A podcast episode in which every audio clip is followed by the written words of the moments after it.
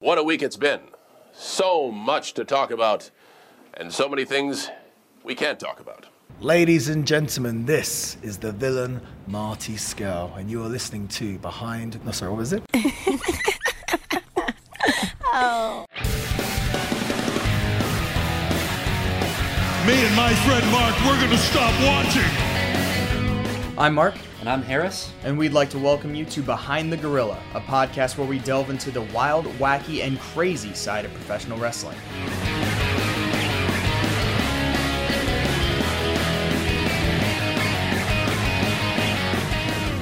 All right, how's it going, everyone? Welcome to another episode of Behind the Gorilla.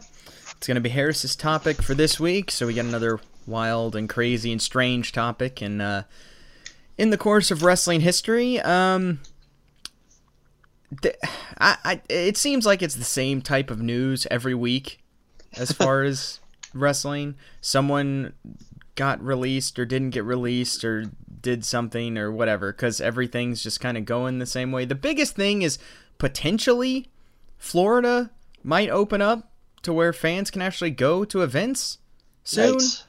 So So we can finally Yeah. see what kind of reaction Braun Strowman is getting as champion. So, champion. we know what that means is WWE 100% will be the first ever thing to immediately have fans because Oh, yeah, that's just the way they are. Um, Ugh. and we'll see we'll see how that goes. That'll be that'll be interesting. Um, so who knows? Who knows if that happens? But that's been the rumors going around. Um, uh, Money in the Bank's coming up. What a couple weeks? I think it's like the Sunday, tw- week from Is it today. next as week? we Okay. record this, yes, it is. All right, I don't care. Um, It's news to me too. So now, hang on, hang on, hang on. We we gotta we gotta just mention this. It is we we had some conversation about this in the past. They are continuing their tradition of being super creative when they have literally no other choice and nothing else going on. right. Since they couldn't have a Money in the Bank ladder match in front of an empty arena, they didn't want to. It is. It's called a climb the corporate ladder match. okay. It's going to take place they've at. WWE headquarters. Yeah, and it's literally going to start like on the ground floor. All right.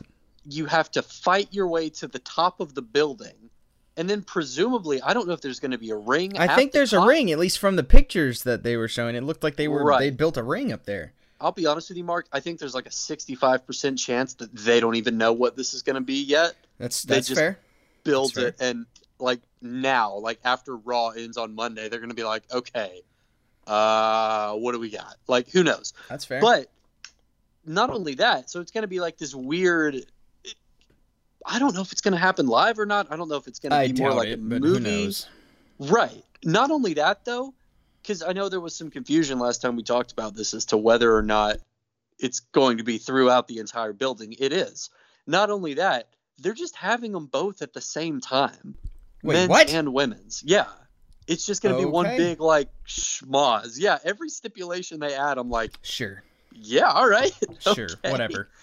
i don't know if you remember the old this is SportsCenter commercial where they have a y2k drill. I don't know if you know that as well as i do or not. But that's what i'm picturing here. If you don't know i mean you could look it up. It's like 20 seconds long but basically it's like the SportsCenter offices you know with athletes milling about in full uniform and stuff and then they flip the switch to start their Y2K simulator. This obviously aired in like the summer of 99 or something. And all of the lights cut out, the fire alarms start blasting, there's smoke coming from somewhere. Mark McGwire is smashing all the computers with his baseball bat, and people are screaming and crying. Just total chaos breaks out. Yeah, That's what I'm picturing right now. I'm just picturing like some poor nine to five office drones like diving out of the way that would as be all the that would wrestlers come brawling over them. That would I'm, be pretty I'm great. really Money in the Bank is always fun, but kudos to WWE for putting something on that I'm actually looking forward to watching in the middle of all this. well. That's fair. That's fair. That'll be weird. If nothing being said- else, it'll be a topic for our show in the next you know five years from now. Well, the week after that, because we won't Well, be able that- to cover it. Whatever happens, Braun Strowman could Yeah. fall to his death like the giant before him, and it won't. Y- y'all will never know because we won't talk about it next week. It's a good point. It Total a- mystery. It's a good point. Um, yeah, so that's happening. Um, I, I don't know. Uh, AEW is plugging along. They're good shows every week. I watch it live every week. It's still great. TNT tournaments going on. Um, a bunch of people were mad that Cody beat Darby Allin in the semifinals of the uh, TNT tournament. And putting himself over, man. He's just burying And the I think- talent. I think it's like the dumbest thing ever. I understand wanting Darby Allin to to win. I get that, um, and I would have been fine with that with Darby Allin doing it. But I mean, the guy is he's only been known for literally a calendar year by anybody. Right. Um, you know, he's still he's still getting to that process. I don't think there's any reason to rush that right now. Um, and and you have to have him face nobody- and you have to have him face Lance Archer, who's just been this behemoth, just tearing through everybody who Mm-hmm. who beat uh, Dustin Rhodes. Which is funny because you forget how big Dustin is. I mean, Yeah. Dustin is the son of Dusty Rhodes. He's literally started wrestling in like '88 or whatever, like when wrestlers had to be, you know, the biggest human beings on the planet, and there were no exceptions. So you forget how big the guy actually is. He's as big as Lance Archer, who's like billed as like this. You know, he Dustin's like six four or whatever. Like he's the same Right. size, pretty much. He, Right. Lance Archer's a little bit. He's more muscular, obviously, and a little thicker. But like, just I remember when they came out, I was like, he's the same height. So, so they had they had a good match. They had a, a competitive match. It was good. Ah, that's great. Which is the first thi- time we've seen that from Lance Archer. He's just been uh, squashing people so far. So that, that was killing nice people. I remember the first time a I think it was when they hired Brodie Lee, and the joke on the internet was like, "Well, yeah, it, it's all fun and games to hire like indie talent until you look around and realize Luchasaurus is your your only Haas wrestler, and he just towers over everyone else, which is kind of the point. But you got to have some big guys, and it is funny to like. This is not a bad thing, but it's just funny. Like their big guy is not huge. You know what. I mean? Like yeah, yeah, not- yeah. Well, no, their no big guy guys like are Vince's huge. average guy. Well, no big guys are huge. Even in WWE, there's what three still. I mean, there there haven't really been that many big guys since the you know the early 2000s. Right. I mean, you had all, you, I just, you know, you know even at that point you had Taker, Kane, Big Show, and then there would be a handful others that would cycle through that were Right. really big guys. I mean, since the 90s it's been tough to do that because that's when, you know, actual like wrestling started being a thing in WWE. So, Right. you know, they couldn't they couldn't do that anymore. Um, but uh, but anyway, I just thought that was funny, just seeing him. I was is like, funny. yeah, because Dustin's still he's from the old the old group where they all were huge, and so he's huge. Um, that was just I just thought that was funny, but that was a good match. So that's gonna be a fun. That's gonna be an interesting finals. Cody versus Lance Archer. I, I'm a little worried they've booked themselves into a corner here because Mm-hmm. they've been billing Lance as this killer. So to have him just go out and lose in this first tournament to Cody seems kind of counterproductive. Right. But at the same time, Lance Archer is not the person to have the first ever TNT title to to hold it for Right. whatever. Like we don't care. Like a guy like Lance Archer is not a guy to have the secondary title and carry that. Th- There's no point. Like he doesn't need that. He he's he's a big character in and of itself. Like so so I'm I'm uh, it's now I'm like all right, they just gonna have Lance lose right off the bat here, or right. it's it's gonna be it's gonna be interesting. But that's gonna be at Double or Nothing coming up in a couple of weeks. So it is now one thing AEW has done, even though I feel like they've booked themselves into corners a few times with their extra stipulations and stuff like that, like with Jericho and Cody and Cody. Oh, if I lose, I'll never fight for the title again, which I still think is dumb. But I'll give it to him. It at least provides significant stakes when the match comes. So th- there's definitely interest in the matches that happen. So Well, it's also going to be fun if he wins because the joke will be, well, Cody lost his way out of a title shot, so he just made up another title and went Yeah. and won that. I would love if he, Cody Rhodes. it would be a great heel move. It would. That's But- what but I'm saying. He they just have two always putting himself over, Yeah, man. but you can't do it. There, there's no baby faces. Like you can't. right. They're all heels right now. You got literally Cody. Uh, Darby's not quite in the main event picture, but he's the most Right. popular. So you got I like mean, Cody, Jon Moxley's not really a heel, Darby. he? He's just no, no, no. Moxley's there. a babyface. He, he's a babyface. So, so yeah. I mean, you have Moxley, and uh, that's, And Luchasaurus. That's about it. You know, you got like kind of three, and then you have the whole freaking inner circle and all, all these, you know, all these other heels. So anyway, but they're they're still they're still killing it. They're still doing a good job. Their shows are fun. The atmosphere is fun every uh, every week. These Jericho Inner Circle Bubbly Bunch segments are fantastic. Absolutely Okay. fantastic. Explain the the what was it? It was like a brawl that happened this week. Yeah, what was that called? That he called it like the special match that they had. Manitoba May Manitoba melee. Melee? That what- Yeah, yeah, I'll be something like you, I tuned in and I was like, I don't know what this is, and it's too late for me to figure it out. I'm gonna get Mark to explain it to me. Uh, yeah, I uh, I I saw like some celebrities doing the exact same thing the other day, but I Mm-hmm. saw the celebrity thing after this this AEW one. so I'm I but I don't know if this has been a thing, and that's why AEW. I would assume that it was already a thing, and that, that Yeah. AEW didn't start it. But uh, I don't know. It's this weird thing where. Jericho like punched the camera, and then everyone who it would show, it would show them like getting reacting to getting hit, and then dishing out their own form of attack, and then it just kept switching. And then they had all these celebrities in their thing as well. I mean, they had like Jay and Silent Bob, Lou Ferrigno was in there, like uh, all these random. Uh, random celebrities that, that different people in AEW know, I guess, and could get on the phone to, to do this. And it was great because the first really weird one where me and my dad were like, "What is that, Lou Ferrigno? Why, why is Lou Ferrigno there?" And at the very end, it comes all the way back to Jericho, and Jericho's like, "Oh, that was awesome. That's the best Manitoba Mayhem ever." Was that Lou Ferrigno with a taser? and he said exactly what we were all thinking, and it was so funny. It was so That's funny. great. So I guess it's great. like it, it was sort of like the wrestling equivalent of all those celebrities covering Imagine, Mhm. except instead of singing a I different guess. clip, they each like do a little move or punch or kick to Yeah. the camera, and then it cuts to the next person.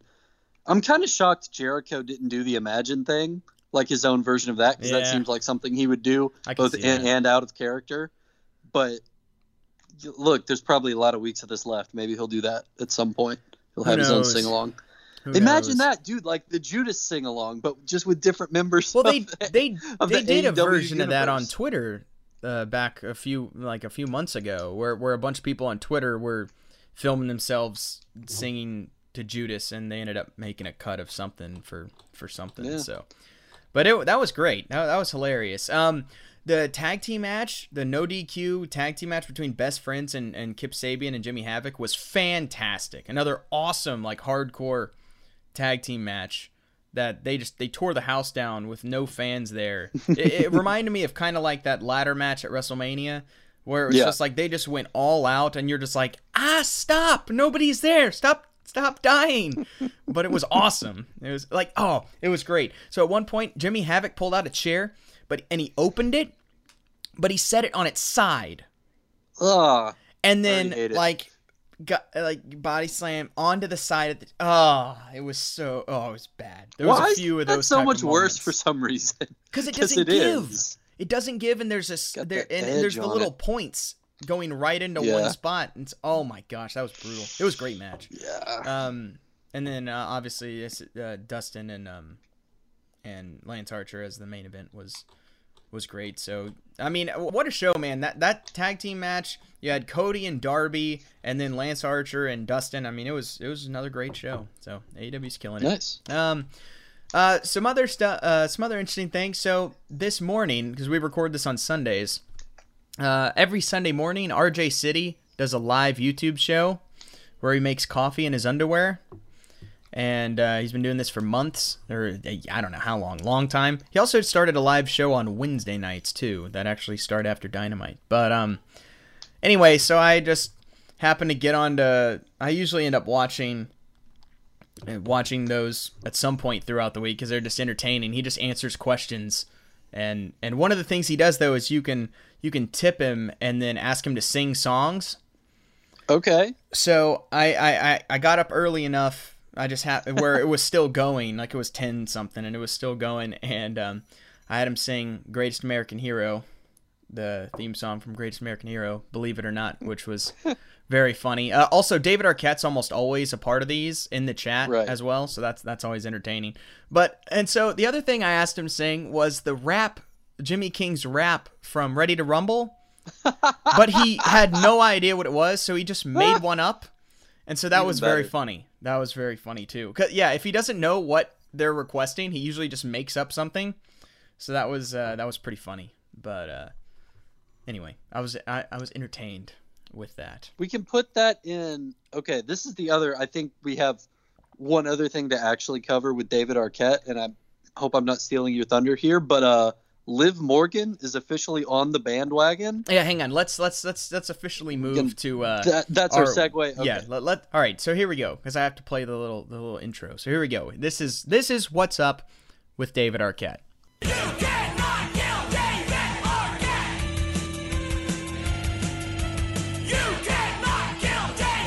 Arquette. All right. So we already talked a little bit about the RJ City thing. David Arquette's always in those chats. So if you ever want to interact with David Arquette doing different stuff, those uh, live YouTube streams with RJ City are, are always entertaining. Um, he, he constantly bags on, on David Arquette for different reasons, and it's it's funny. But um, yeah, as Harris just mentioned, pretty awesome moment. We have a new patron saint, I guess, of the show, um, in the form of one Liv Morgan, because she has discovered Ready to Rumble and is on board with it being one of the greatest movies ever. Okay, we're still waiting on Harris to jump on that board. Well, I was I was about to say she finally got on board with you and me and our appreciation of Ready to Rumble. Here's the thing, though. Except for Harris. Like she doesn't like Ready to Rumble like somebody who just discovered it. I think she likes it like she's always kind of liked it and Maybe. just now decided to start talking about it. Could be. I, that's just that's the impression that I have. I don't know. She talks about it like somebody who grew up watching it and that was part of her like wrestling fandom. I don't know. To But me, it seems thing. like she's literally she just discovered it and is now going crazy about it. Maybe. Well, neither here nor there. Here's the thing. She came out and officially said she wants a sequel and she wants to be in the sequel. Yes. David Arquette was like, "Heck yes, you can play my daughter in, the- in the movie." I was like, "Great, let's do it." Here's the thing. This actually needs to happen because number one, America will watch anything right now. Yes. Not that David Arquette isn't great and Ready to Rumble isn't great and wrestling isn't great, but like the other day they aired a virtual horse race on TV. It was literally just like that old show Deadliest Warrior. Like they just took a bunch of old horses Yeah. like stats and speed and were like, we're gonna race them around the track, but virtually. And people watched it. Oh my gosh, that's all I'm great. this is the thing. This is why this is brilliant, right? Every wrestling fan has seen Ready to Rumble because that's just it's like part of the lexicon. you have is. to know what it was. You have to be like, all right, David Arquette happened in WCW, and it was to promote this movie. So if I know about David Arquette in WCW, I need to know about this too. Yes. So if they came out and they spent like I don't know, a million dollars, which is not a lot of money for a movie, and we're like, "Hey, guess what? We're just going to release this on demand for ten dollars." Every wrestling No, fan in there's America no would way you like, can make this for a million dollars. no. I mean, it depends on what kind of movie you want to make. But if every Yeah. every wrestling fan in America was like, I mean, sure, what else are we gonna do? Like a lot of people would watch this movie right now, Yeah, but you, especially if you got WWE superstars in it and they're co-promoting it. You know, it's a whole thing. The other thing you could do is you know what would be a great with, uh, idea is somehow you make it where David Arquette. I don't know if you would be able to get um, Scott Caan because he's kind of fairly big now after Hawaii Five O. But um, if you could, it would be great if you just had those two characters just show up and just act like they have n- had no idea what's been going on in the world since like they left since like the Okay, last no. movie. And so then all of a sudden WCW doesn't exist and they just don't know what to do. I had here was a I have a better maybe not a better idea. Here was my idea. You go like scream with it and you become self-referential and like you don't make it David Arquette obviously cuz Dewey is David Arquette, but like WCW still went bankrupt and it was because a famous actor showed up and won their title Oh yeah, that's a and good idea. Dewey and Dewey hates it. Like he's Yeah. really mad about that. And he hates the actor. There's an actor in the movie that is playing like the David Arquette role, right? Yes, and they yeah. find him, and he's like, "Hey, man, I was just doing a thing because I love wrestling just like And you." then they and have to like, go on an really? adventure with him to try and Yes, redeem dude. himself. Oh Yeah. my gosh, that would be amazing. No, one hundred percent. No, you win. You win. One million percent. That's the greatest idea ever. You literally make it about David Arquette, but David Arquette is playing a different character in the movie. And then Oh. someone else is playing. No, no, no, no, Yes. no, no, no, no, no, no, Yeah. n- not literally, but someone else is playing basically David Arquette. Yes, just change the names or whatever, and then that's the movie. That would be incredible. There's just like a two minute scene where David Arquette goes on this rant. You disrespected the business and you killed the Yes, best company on the. yes. pla- oh my gosh, that is the greatest idea I've ever heard. And I'm so mad you came up with it because it's never going to happen. And I that is the best idea I have ever heard for a movie in my entire Oh, life. Thank you. It's it's the Thank perfect you so movie much for like that, Harris. Oh my know, gosh, right? Warner It's- oh, Brothers it's and. WWE, we need you guys to partner up and release Ready to Rumble 2. WWE, you can you can mean- you can make it all your own crap with WWE stuff and all that garbage shit. But oh man, that would be amazing. That Okay, now I so have two more two more thoughts though. Okay, one, yes, it would be great because these are the kind of movies that I want to see WWE make anyway. Yeah. Not terrible children's films or like bad comedies or bad action movies. You have to lean into your cast. I know I've said this before on the show, but tell me you wouldn't watch WWE Studios productions the same way the Muppets used to do movies. Yes, I like would. WWE Treasure Island. I would pay I would pay fifty dollars to watch that. I'm I I'm not gonna lie. I would I would at least try it once and see see see how they went. You know, you got to lean right into it because the fun of those movies is not, oh, Treasure Island, what's to happen? It's, hey, look, it's Kermit the Frog. Hey, look, Statler and Waldorf are the two guys painted on the back of the ship. That's funny. Like that's the that's the gimmick. So I, I, I, there's one example, one one exception with the Muppet movies, and that's Muppet Christmas Carol, which is actually the best adaptation of Okay, a that's fair. Christmas Carol that's ever been done in any form or fashion. Um, and Fair. it's actually a really good movie, and not just a great Muppet movie. That's fair. Um, that's, the one fair. exception. Good but point. but but for the most part, you're right. It, it's more, hey, it's the Muppets, and look, they're doing this, and right. I agree. It's like, oh, here's the Miz, and he's climbing Mount Everest or something, you know, and he has to deal with, and he has to deal with some other rival WWE superstars trying to do it first. Like, you know, easy. It's easy stuff. Yes, dude, around the world in 80 days, but with wrestlers. yes. Yes, half of you know a group of the uh, you know the New Day are on a submarine and they're trying to you know Sure. Go down whatever. You just t- take whatever classic literature story that's in public domain now and then just do it with WWE wrestlers. You, you can do Sherlock Holmes you know? Dude, any any of that stuff. That, that's a great idea. But okay, that's literary that's classics WWE Superstars edition. It would be so fun to see WWE so like use their talent for Ready to Rumble 2 or I guess it's just Ready to Rumble except wasn't Ready to Rumble also spelled with a 2 am I wrong about that? I don't think so.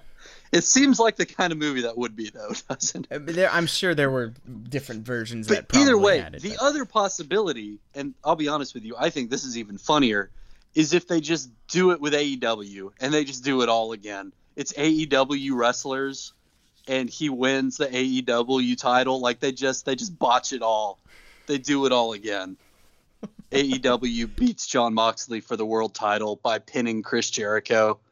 And it's just it's just the same story all over again. That, would, be, very funny. That would oh be man. Liv Morgan listen to our podcast. Make it happen. Let's go. Pull some strings. Yeah, hey, eh, eh, it, I like how David Arquette even said that. He was like, "You're in the company, like that owns half of it. Like, yeah. talk to someone." so yeah, Warner Brothers and uh, WWE need to need need to get on that. who is the best casting for the David Arquette character like who's your if money is no object Like, does it have like? do Are it- we going like actor, or are we going like WWE superstar is cast in this? Oh no no no no no! It's got to be like a famous actor. Okay, Here's what I'm yeah, thinking. yeah. It's got to be a famous actor in real life because the whole bit is that a famous actor in real life came into wrestling. Zac So Efron they would be pretty be- good. Okay, here's my other He's question. Should I big. be? Mm, well, yeah, and I mean, you got to think about the timeline too, right? Like theoretically, if Oh, Gordie are we having to do the are- same time? Oh, yeah, we're doing the same Yeah, timeline. yeah, yeah, Okay, same no, timeline, Because yeah, this yeah, is- yeah, yeah. That's fair. That's fair.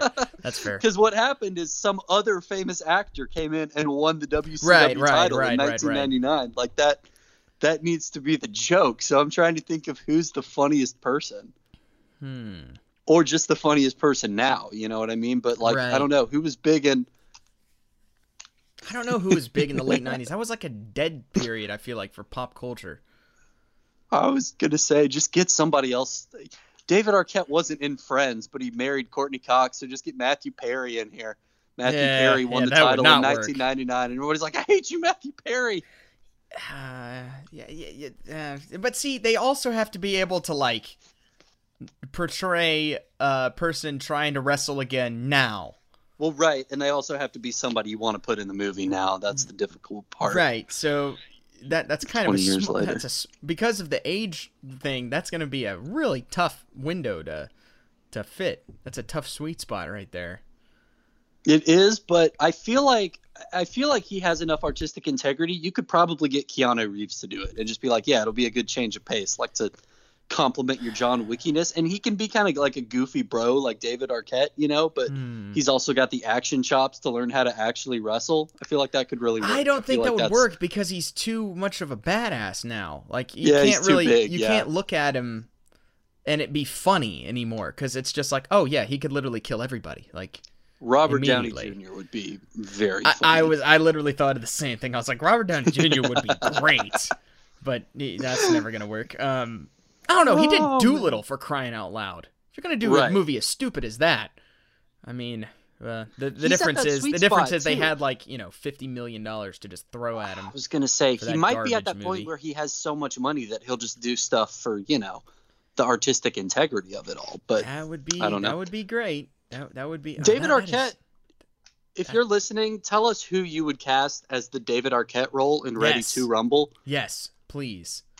Uh, yeah, Ready to Rumble, um, Right, the sequel to Ready to Ready to Rumble.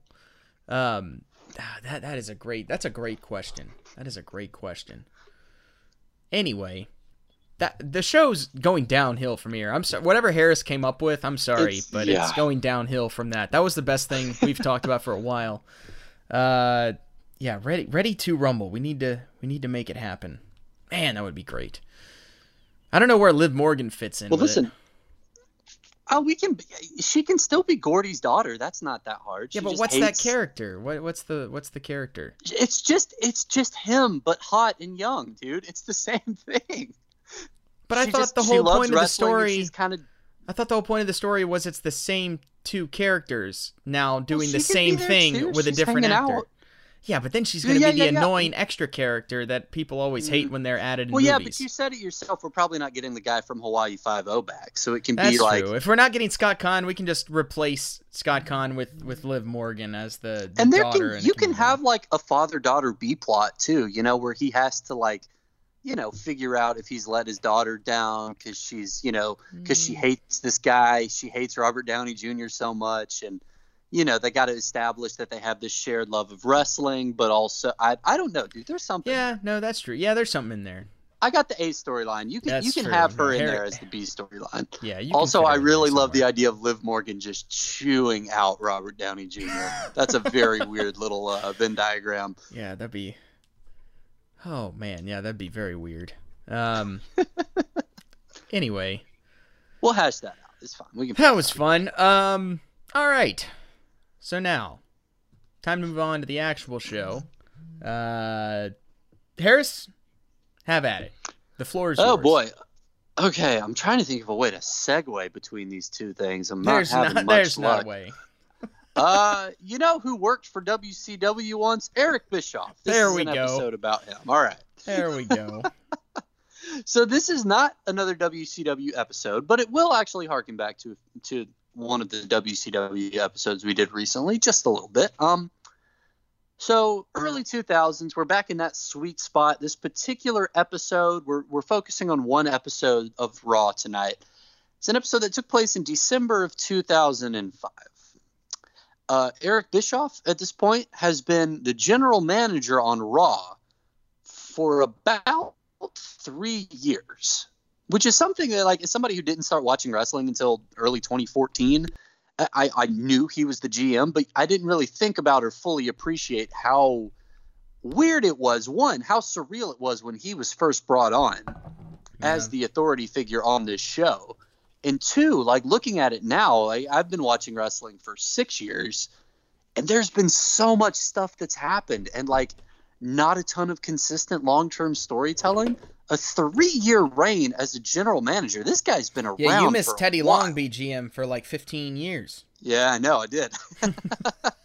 like the closest I can think of, I, I guess would be the authority, but they were Yeah. only around for like one Year or and half, two, and then year and a half, something yeah. like that. yeah, and it felt like forever Yeah, as an did. audience member, you know. But the thing that that he reminds me a little bit more of, for reasons we'll get into, is Baron Corbin, Constable Corbin, as he was known, and it was a similar shtick. You know, it's a it's a heel authority figure who books matches in favorable circumstances for his friends and cheats over the good guys. He lasted what, like six months, maybe, and it was just miserable, and everyone hated it It wasn't good. and it, it didn't really end in a way that made any sense either. And like I said, I'll, I'll compare and contrast these two a little bit as we go along. But as we tune in now, it's December of 2005. Eric Bischoff's been there about three years, and his team, for what I believe is the third year a row, but at least for this year, has lost the Survivor Series match. And this was, you know, this was the original brand split when brand warfare meant a little bit more than it does now and way more than it would mean later in the 2000s. And Eric Bischoff is embarrassed. He's humiliated. And he does that classic heel thing. Seth Rollins did it a few months ago where he, he he's come out to the ring for an episode of Monday Night Raw and he demands that the whole roster come out because he needs to talk to him. And nobody does because they don't respect him because he's a garbage boss and he's just been healing it up for three years and you've just got this real sense that he's running out of rope, you know? yeah. And he cuts this heel promo and he says, So help me God, the next person that comes out down that ramp, I'm gonna fire him. And then Vince McMahon comes out. Oh boy. Vince McMahon says, Here's the deal, Eric Bischoff. You're always saying that perception is reality. And the perception that I have right now is that you're not a good leader of Monday Night Raw. You're a failure. And if you're a failure, that means my flagship show, Monday Night Raw, is a failure. So here's what's going to happen. Next week, we're going to take out the trash. And that's where this episode of Raw begins with the theme song, the pyro, and a big old trash truck being driven into the arena. Now, Yay. keen listeners of this program might remember the last time we talked about a show that opened with garbage trucks driving into the arena. That was Oh, our yeah? other Eric Bischoff episode to kick off Sold Out. Oh, we've had Eric in- Bischoff in a bunch of episodes. Oh yeah, yeah, yeah. But this was the most recent one, and I thought Yeah. that was pretty funny. That was his idea when he was trying to brand the NWO faction way back in WCW as edgy and counterculture. He thought, well, what's the last thing you'd expect anyone to do? We're used to wrestlers coming in on limos and fa- other fancy cars, so we're going to come in on the back of garbage trucks. Yeah. It- that it didn't make any sense. That was they our fun of him. sold out 1997 episode Yeah. for for those of you keeping They- track. They made fun of him for it at the time. We made fun of him for it on the show. Wasn't a good idea, but it was interesting, and it's funny to see Vince McMahon driving a trash truck into the ring, like almost 10 years later at this point, for a completely different company. Like everything has changed. WCW's gone. Eric Bischoff works for Vince McMahon now, but it's funny to see this happen and hear Jerry say, "Well, this is this has got to be the most unique entrance I've ever seen on Monday Night Raw," and you're like, "Well, Well, it's it's Yeah. up there, sure. but it's not really you, you're like yeah wcw did that first too it's just it's a weird i don't think that was an intentional homage at all but it did make me laugh so you can tell this is going to be a great episode of raw by the way and this is not even the topic i'm talking about but while vince is making his entrance they're talking about, oh, we got a great episode of Raw for you tonight because earlier this week, Ric Flair was accused of a road rage incident, and they're showing like newspaper clippings And they're like, yeah, but he's never been one to shy away from the spotlight, so we're going to have him here tonight on the cutting edge to talk all about it. And I looked it up. This really happened. He got like, there were warrants out because he was driving down the highway in Charlotte. A guy honked, like a guy brake checked him. So he got out of his car and started choking the dude, like on the side of the interstate. that really happened. Yeah. Uh, like we're not we're not doing the episode about that. That wasn't my intention, but we're going to talk about it because it's wild. Oh, that's just amazing. A little, that's that's the B plot. But imagine being this poor guy in Charlotte, and you brake check some loser who's honking behind you in like bumper to bumper traffic. So he reaches through your window and starts choking you, and you look up and you're like, "Wait, that's Ric Flair." that honestly sounds Carolina. like the greatest possible story you could possibly have. I would give Yeah, anything for the rest to be in a life. road rage incident where Ric Flair started choking me out. Are you kidding me? Absolutely. I would pick that almost over just about any possible life scenario that I can think of. it's yeah so i hope i mean he recognized him like that's the like that's in his statement he looked up and he was like wait that's Ric Flair so i hope he was at least I a hope little he bit of a recognized him. fan. If he didn't recognize him, then you would have just it would have been a waste. right but so imagine that you tune into monday night raw like the next like six days later and they're like yeah this is crazy we're gonna get him to talk about it though and you're like wow all right well let's see what Ric Flair has to say for himself about this real embarrassing episode that he might go to prison over. Like, sure, why not? So already, like, we're off to a wild start. But Fantastic. in the actual story, in real life, well, not in real life, the actual story in kayfabe, Vince McMahon Careful. makes his way to the ring, and he's got like, again, this is neither here nor there, but like they clearly wouldn't let him have and operate the trash truck in real life without people from the trash company being there because two of the attendants are just like hanging on the back of the truck the entire show just hanging out like you know just like supervising vince basically to make sure he doesn't wreck the thing right. and he makes his way into the ring and he starts talking he says you know clearly bischoff's been in hot water and he always said if he couldn't you know he was going to reach his goals and i told him if he couldn't accomplish his goals and you know sort specifically you know he means the survivor series match which raw very embarrassingly lost but you get the impression and i didn't go back and like watch the show for months on end but like he's been treading on thin ice for a while anyway. Like his list of allies is growing pretty thin and vince is growing impatient and not only losing at Survivor Series, but then like the entire roster disrespecting him has kind of been the last straw, right? So he says, "Well, it's time to take out the trash," and then he calls Eric out, and Eric, to his credit, comes out, which I don't think I would have done, because this is like that, you know, like see me in my office at eight o'clock tomorrow morning kind of thing. Like you know you're Yeah. getting fired. Vince Right. basically told him as much last week and we're starting the show with this and there's a trash truck here and vince mcmahon is like not a nice or patient or like understanding person at the best of times. Like this is not going to end well for you but he comes out to his credit and you can tell like eric bischoff is a man who loves his job and that's what he tells vince. He says this job vince it's not about what i do. It's about who i am. And before you take this any further please i'm begging with you please let me keep my job and Vince, at this point in Vince's career, Vince is like kind of level headed and like almost benign. Like he's not quite sympathetic baby face like he he was in like the topic you had where he's you know like trying to rescue his daughter from the from the demonic undertaker and he's friends with stone cold and like you're rooting for him but this is not like evil maniacal mr mcmahon either Yeah. and he says he tells him to slow down. He says listen listen you might ask yourself why? Why do i have and at this point you know i as the audience kind of knows this too why do i have two podiums out here? And indeed you know there's there's carpet on the ring and there's a podium to the left and a podium to the right. And why do i have a chair on a raised platform? And there's this really nice like ornate cushy looking chair sitting on you know sort of an elevated platform in the middle of the ring and he says the answer is real simple. Uh, I'm a fair man. And Vince McMahon, how do I put this? You know how, like, you know, when a TV show has been running for long enough, you see certain like episode tropes kind of get trotted out. Like every TV show has a bottle episode. yeah, Every TV show has like a um a clip show episode. right.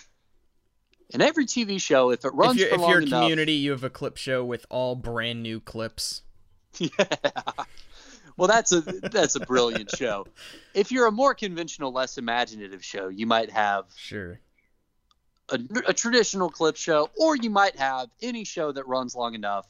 It's It's going to have it also goes from the thing of uh Harris. I don't know. I, I don't know. I feel like we've talked about this before. Sorry, this is a little bit of a sidebar from what No, you were it's talking cool. about. But um, I I've I talk about this all the time because it, it just amazes me how much this happens. But I watch a lot of movies. It's something I do a lot. I I, I love watching movies. I've seen a bunch, and I've gotten to the point where it's nearly impossible for me to truly be surprised by something that happens in a movie or completely not see something coming. Even if maybe I don't know what's going to happen, I know something's going to happen.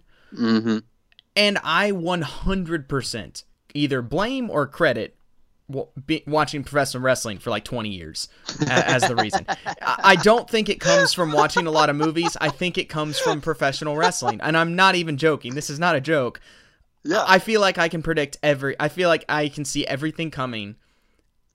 It's just because day week in and week out, you see a million different stories, and stories are basically the same. There, you know, there's what six or seven different types of stories, That's what there they are say, some like but that. I don't know the specifics. Sure, know which sure. one it is. but you know, it, it, storytelling's a very basic thing, and, and there's not a whole lot of different ways to do it. And so when you see literally what five to six stories every episode, every week of wrestling, I've just gotten to the point where I just see like every I can see everything. Like it's just and I blame wrestling for that. And I, and I was wondering, I know you've been watching a lot less than I have, but I was wondering if you have found yourself in this same position as well. Uh, it's hard to say because I don't watch as many movies as you do, and a big part of it is like, I think it's the medium itself. Like I said, I, I like noticing that like every TV show has these certain kinds of episodes, like event episodes. Yeah. The my favorite one. Hang on, I have two stories on this point, and we're Oh, perfect. we're in a tangent, but like we already said, we peaked for this episode anyway, so that's fine. We'll let it happen. we did. Number one, my favorite trope, I think of them as like TV episode tropes more than movie tropes, just because that's like that's something you can transparently see the writers like running out of room Yeah. and just going with a cliche. But my favorite one is any kind of story where they have a Hollywood episode where they get a movie deal and a big Hollywood producer comes in and makes a movie about them, but it's all wrong. Yeah. and it's different than what it's like for them in real life. And these hollywood people are just so different because every person that like writes or makes movies or tv shows for a living thinks that what they do is super interesting and they want to like put that own slant on their own fictional characters. So you see that happen all the time and i think that's really Mhm. funny that's like a fun kind of event episode yeah. there's another one we're going to get to in just a second, but my other story along those lines, and this is my favorite example of what you were just talking about. Uh, when CM Punk like first left WWE and was giving his like big exit interview with Colt Cabana a few months later, Right. he actually talks about this exact thing. And I don't know if you remember this example, but I Oh love this yes, story. yes, yes. I know He's exactly like- what you're talking about. He's he's like, yeah, I've been watching a lot of movies with my wife. like, Jurassic movies Park. I never saw because I was too busy. He's like, yeah, and we watched Jurassic Park for the first time. And Colt Cabana was like, what, man? You never saw Jurassic Park? That's crazy. And Punk's like, yeah, and guess what? I totally called the T Rex face turn at the end. I kid you not. I looked at my wife when they're surrounded by velociraptors and I said, oh, geez, if only there was a good guy dinosaur that could come save them. Boom, right on cue. Yep. And he's like, "What Yep. can I tell you, man? I know storytelling." And it was just like, "That's ah, that's awesome." Yep. You're exactly right. It's the same thing. Like if you're It good is. at one, you're good at the other. And Cody Cody Rhodes is a great example of that going in the opposite direction where you can tell he is constantly Yeah. working his love of like movies and TV shows and comic books into what he does as a wrestler. And that's super Mhm. fun to watch. Yeah, it's all it's all the same thing, man. Yeah. But so because uh, and uh, the reason why I'm thinking about it now is because just the other week for my other podcast Uncaped Crusaders review, one of the things we do is movie swap, where we pick a different movie for the other one to watch. Now we've actually transitioned that to a YouTube show, which was going to start this week. Hmm. So check that out. Uncaped Crusaders review on YouTube. Um, but anyway, so for last week, I watched the game, the uh, David Fincher movie with um, uh, Michael Douglas, and the whole thing is it's this big psychological thing where he's in a game, but there's like a million twists, and ultimately, I didn't really like the movie. I feel like it was just David Fincher. There, there's really no plot, and there's really not even any characters. it's literally just a movie where you, you're just going to confuse the audience and every time you think mm-hmm. something's one thing it just sw- twists so all the whole time i'm sitting there trying to figure everything out and at least half the things. I was just like oh okay. She was listening to him say that and that's to mean that and they clearly tapped the phone there and oh there's the van and oh it's the same letters as this thing. Like it was and so it was but it was just funny and that, that's what made me think about it because probably about half the stuff in that movie i either saw completely coming or at least knew that the thing happening was not the actual thing happening and it's just it's just and that's just made me think about it. Anytime i watch a movie that's like that it makes me think of that. And i'm just like you know i, kind of wish i just didn't have all this just in there already where I, I knew the way certain beats happen and stuff like that. And part of that comes from watching a lot of movies but uh, i think a massive chunk of that comes from being a professional wrestling fan. And i think it puts it on a whole different level. So if you guys also have experienced this of uh, ha- it, it difficult to be surprised by movies or tv shows just know it's probably due to you watching a lot of professional wrestling let us know in the comments tweet us at behind underscore gorilla about examples where you saw something coming in a movie because you're a wrestling fan. Anyway, that's a long tangent. Back to the garbage truck. No, it's cool. That's right, kids. Pro wrestling makes you smarter, regardless of what you might hear on this podcast. Exactly. So we're back. We're back in the ring. All right, hang on, Harris. I'm sorry. Yep. One Oh, more, my while word, while we're still on a tangent. Now this has Sure. nothing to do with anything we talked about, but I just thought Cool. of it for some random reason. So Yeah. we've talked about this before. I don't know if I've actually talked about it on the podcast, but our two most listened episodes by far are two episodes with where sex is in the title, and it's Edge and Lita's live sex celebration, and it's uh, Torrie Wilson and Billy Kidman and the sex tape storyline from WCW. By Mm-hmm. far, our two most listened to episodes. I, so I was just like, there's got to be a reason, other than just text me in title. Like, there's got to be a reason for this. And sure enough, Harris, if you type in Torrie Wilson sex on Google, it is the sixth thing that comes up. Yes. Is our Yes! episode. Why? I don't know, but it is. And if you type in, if you just type in Edge Lita sex, we don't show up on the first page. But if you type in Edge Lita live sex celebration, it is like the fifth one. It's our our our Yes, website in that episode again. So that that must be why these are getting such so many listens. Is they're literally showing up on like the front page of Google. Incredible. So Mama, anyway, I made it. that has nothing to do with anything else. Oh my goodness. Just wanted to throw that out there because I realized that great. like yesterday. I was like, "There's got to be a reason for this," and I just started searching, and boom, there we go. That's And- why.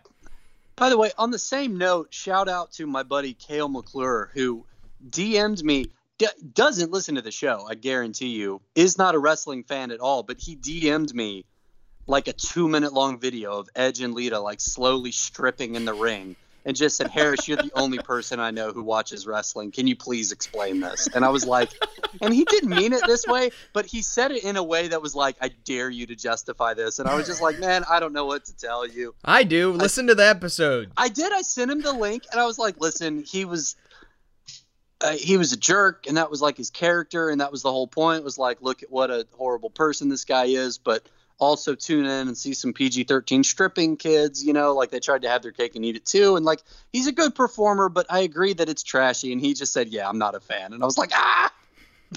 Can I send you a CM Punk match, maybe, or Please, no, WrestleMania wait. 25? Like It's not all literally like this. Come else. back. Oh no. Okay. But to be fair, we're not ones to talk because we're all we do is highlight those those things in wrestling that, that you don't want anyone else to see. That's the whole point I of the know. show.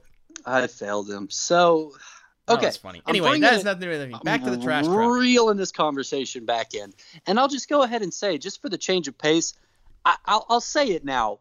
I actually, this is a good, this is like a crazy good episode, not a crazy bad episode. We are in the Sure. ring. It's 2005. Eric Bischoff is on the hot seat, but Vince McMahon points out, I have two podiums. I have a chair. I'm a fair man. I'm going to make sure that you have your day in court. Oh, boy. Tonight's episode, live on Raw, will be the trial of Eric Bischoff. Oh boy. If I ever Vince- thought of something that fit perfectly in with wrestling, it is a court of law. It's a courtroom drama episode, you know? Like every TV show that's ever existed has to have one episode Or it's the whole show. in trouble. Exactly. exactly. So Vince has appointed himself judge, obviously, What a surprise. but but he's not an unfair man. He's given Eric Bischoff a defender, and he's appointed, he's designated a special prosecutor. So first he calls the defense attorney to the ring because they're going to have their opening statements here to, to start the show. And he calls out the defense attorney, and it's Jonathan Coachman. That's a Which- see. You know, you, you know, you're in trouble right off the bat. right off the Okay, bat. but like, here's the thing: like he's he's obviously a stooge and he's like a doofy guy, but he looks. It's not like it's like I can't think of a 2005 equivalent, but it's not like he's calling out R-Truth, right? Like this is a guy who's like a doofus, but he's very he's put together That'd be and he's got a suit on and a Oh my gosh, I want to see that so bad now. I want just some skit of R-Truth being some sort of attorney Mhm. For for whatever. It doesn't even matter. It can be literally be for anything, and there there could be not even a skit involved, and no one else Yep. even there, and it would be. I really want to see that. R-Truth as a lawyer. R-Truth can do And- anything, anything, anything at all. That's the thing. This is the common thread of this episode. There's so many fun like genre hits that you can just play but replace wrestlers with the main roles and it works. Like it's it's great. He makes his way to the he's got like he looks like a professional though, right? Like he's got a suit on, he's got like these really nice like transition shades on, you know, he like cleans up nice. super- yeah, super professional, super trendy. I'm pretty sure he has a good education in real life. I'm not really sure about his whole thing as a character, but he's he's utterly professional, right? He makes his way down to the ring, and then he gives this opening statement. He says, "Hey man, don't worry. I got this. I got this." And he puts his briefcase down. He says, "Your Honor, my client Eric Bischoff is an a-hole." And the crowd just goes nuts, obviously, because we're all 13, okay, and they start Harris, chanting. You know. can I can I pause again? I'm sorry. Yep, absolutely. Because that just reminded me. We we mentioned Community earlier. Um, that's my favorite TV show of all time. I've seen it a million times. It's great. It's on Netflix now. Please watch it. Um, but there's an episode in season two where there's a character that Jeff hates called Rich, and he's just like the perfect goody two shoes guy, and Jeff can't stand him because he's perfect. So the whole group wants to induct him into the group, but he doesn't. So he goes so far as to pick Chang to be his pick to be in the group. Now, for those of you that don't know, Chang is played by Ken Jeong, and he's just a complete moron, and uh, that everyone hates. So Jeff is trying to sell Chang to the group, and he's a lawyer, and so he's trying to sell him, and he just goes, I don't remember exactly what word, he, like what he says, but he's just like, you know, Chang is, is a horrible person. He says something like that right off the bat, and Chang just immediately goes, "Let him finish," like before he even continues on. And that's that's all I could think of when you just said that about Coachman coming out and being like, "My client is an a-hole," just right off the bat. It's all Yeah. I could think about. That that And made me laugh. That was very funny. It's honestly, it, it is kind of a um, yeah, it's kind of a Jeff Winger moment to be honest, because he like the, you the know point the- the point of the episode sorry is he, he he basically explains that chang's all these terrible things but we know that Mhm. Y- what you Mhm. see is what you get we don't know anything Yep. about rich and who knows what he could be like that that's his that's his defense that's the way he spins it but it's Yeah. just so funny the way it starts yeah. like that That's actually me that, it's it's a it goes in a pretty similar direction. That's what he's you know he says. Listen, Eric Bischoff is an a hole. Eric Bischoff is not your friend, but Eric Bischoff is not paid to be your friend. Eric Bischoff is not paid to be a nice person. Eric Bischoff is paid to deliver the most entertaining sports entertainment product week in and week out. And by the time we finish here tonight, I'm going to prove that not only does he deserve to keep his job, he deserves to get a raise. And Eric Bischoff's like, yeah, all right, let's go. And Vince, Vince is in classic like Vince acting mode where he's like, oh yeah, this is all very interesting. Oh, you know, like you can see his face in your mind's eye. He's just like, oh, all right, interesting. And then he calls out the prosecution. And it's Mick Foley, everybody. Woo! Mick Foley is the prosecuting attorney, and he's tell like he's clearly like grown up Mick Foley. Like he's not Cactus Jack, right? Yeah. He's not mankind. He's like grown up like GM. You know, he's been the authority figure. a Yeah, couple yeah, times he was. GM. It like- was, and it was. He's great. yeah, he's like responsible GM Mick Foley. He's not wearing like a suit, like a three piece suit, but he's got like slacks and like a dark shirt and a sport coat on, like all black, like very formal. Uh, he doesn't have a briefcase. He's got a little tin Batman lunchbox, but you know, nobody's. Uh, he's my hero. Yeah, it's, it's it's incredible. And he comes down to the ring. And his opening statement also sounds a little off. He says, actually, Eric Bischoff is responsible for making Raw the legendary show that it is today. And everybody goes, What? And Vince goes, What? What? You know, like, oh, murmur, murmur, murmur. And Mick Foley says, Yeah, that's right. Because, you know, all the way back in WCW, he's the one who got on live television and decided to tell everybody that I was going to win the world title that night. He tried to ruin the best night of my life. But uh, jokes on him. That was the night that Raw took the lead in the ratings war. Millions of people changed the channel, and Raw's been on top ever since. And everybody's like, "Yeah, let's go." You It's know, not exactly true, but it's a fair. It's a fair point. You know, Fair yeah, point. Right. Fair I point. mean, that's obviously you know the, the the twist of the knife a little bit. Sure, of course. But as a GM, since he took over Monday Night Raw, he's been a terrible choice, and he's failed the WWE, and he's failed their fans. And you might think, all right, all right, you know, they've each they've heard both sides of the case, and now Vince is going to make his decision. Oh no, Vince says, "Well, thank you very much for your I opening was like, those are statements." the open statements. We haven't brought on any witnesses. Correct. So we're going to be resuming the trial in a more favorable location. We're going to the WWE Court of Law. Of course. And the opening statement, you know, this segment's over. We cut commercial, we cut back, and the WWE Court of Law is not some like makeshift ramshackle operation backstage in a locker room somewhere. No, no, no. This is in the actual city of North Charleston, South Carolina municipal court building. Like we cut, like they presumably left, like ran backstage, all got into cars, drove straight to this court, and Vince got himself all set up, and they get the camera set up, and then they're ready to go. Hey, those building- are long commercial breaks, Harris. It could be one of those things where it's like across the street, you know, but who knows? Who's who's to say? So just keep that in mind because whenever you have a witness, because occasionally there will be some crossover, they have to like go to another building, like drive across town to get back to the show Sure. one way or the other. so so Vince has got he's got set up on his bench. He's got a little gavel, he's got a robe on, he's got like old man reading glasses on. He looks he looks very professional. I got to give it to him. He looks very serious, very formal, you know, and he calls the court's order, he bangs the gavel and he, you know, he introduces, you know, you know the prosecution and the defendant and his attorney and this is the bailiff, Chris Masters. And Chris Masters Oh, is yeah. standing there in like slacks and a little police hat. Please and tell me he has no shirt. No shirt. Yes. Absolutely not. Absolutely nothing else other than pants, like formal pants and a belt and a little police hat on. Like he looks like a corporate Kane. He's yeah, a but he's a bailiff. dancer. Yes.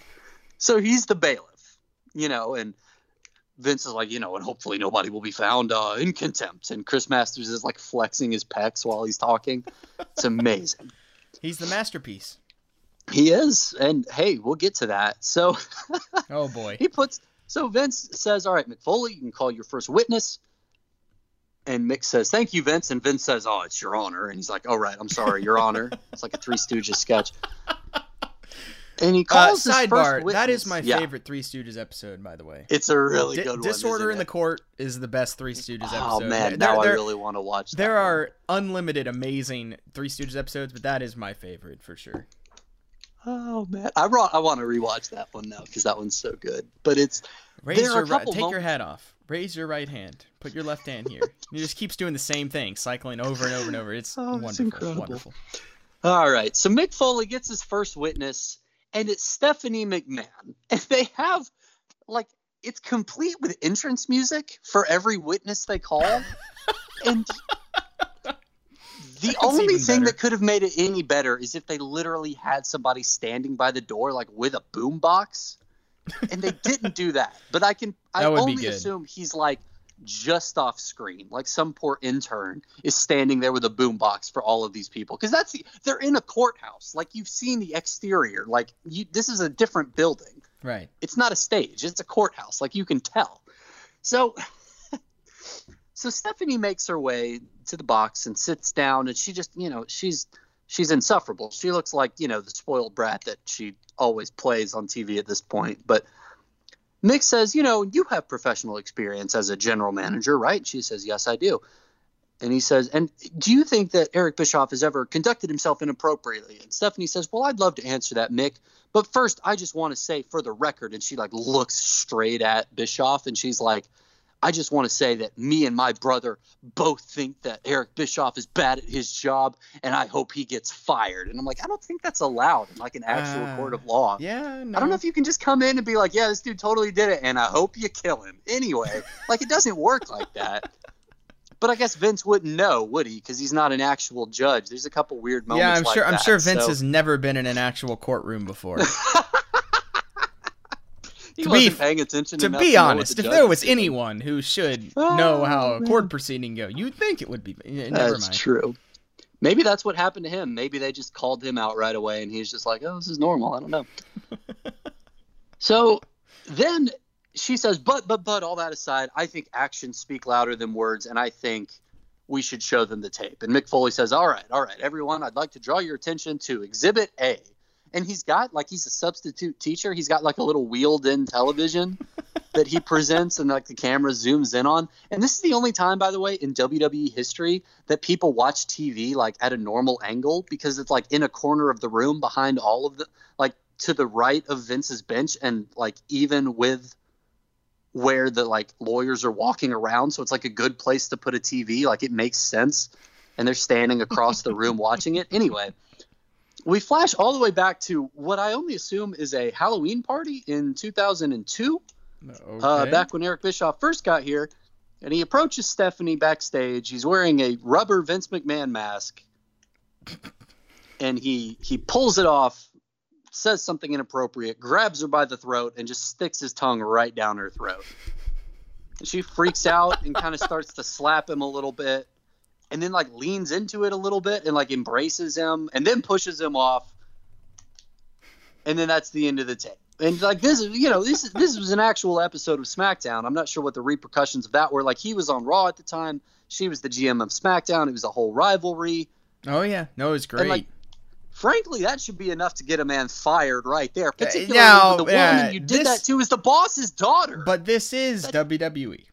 It- well, exactly. I assume Vince was like, eh, "Listen, if you can fire a man, Hey, it's it's that-" part it's part of the show. He's like, I would not have a job. You know, he's like, oh, most disturbing. You know, but he's like, huh, huh, huh, yeah, that's really interesting. Says you know, the man who paraded around with a different female employee in front of everybody for like two Well, years. and presumably that's what he's thinking, right? Vince is like, hmm, hmm well, you know, we've all done it, right? and Coachman is like, he doesn't say any of this, but this is just me projecting. And Coachman is like, uh, yeah, I object. What is this? And Vince just goes, shut up. I mean, uh, uh, overruled, overruled. like he's got to think about it for a second. So we, you know, we cut back to the show. Like Raw is still happening. There's matches going on. I don't talk about that many of them. But the next time we, you know, we cut back to the municipal court, and now Tajiri is on the stand, and he's got an interpreter because you know he's a Japanese wrestler. He doesn't Mhm. speak that much English, and he's talking, and she says Tajiri says that he has been a huge superstar in both Japan and ECW, and yet Eric Bischoff has ignored this and not given him the spotlight. You know, and Tajiri goes on to, you know, and and he keeps talking, and then she looks at him and says, Tajiri also wishes to say that he wishes for a pregnant rhinoceros to shove its mighty horn up Eric Bischoff's anal crevice. Bischoff and Coachman both look horrified, and Mick Foley is like not paying that much attention, and Vince is just like nodding serenely, like, okay, okay. Okay, sure. And Tajiri stands up and he he himself he says, Bischoff? And then the translator goes, Bischoff?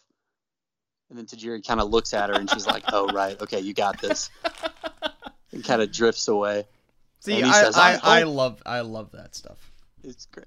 She's not a good translator, clearly, and that was a little racist of her to imitate his broken English. But hey, what are you going to do? And he says, you know, doing the best he can. He says, Bischoff, I hope you get fired. And Vince says, well, this is all very interesting. Uh, do you do you have any questions for the witness? And Eric Coachman says, no, but um, he consults with with Bischoff for a second. He says, we do consult, we, we do request that uh, Tajiri get back to the arena as quickly as possible because we've just booked him in a match with Triple H. And she, Tajiri just stands up, is furious. He jumps out of the box and is like about to attack Bischoff, and then Chris Masters as the bailiff like grabs him and Yes. him off.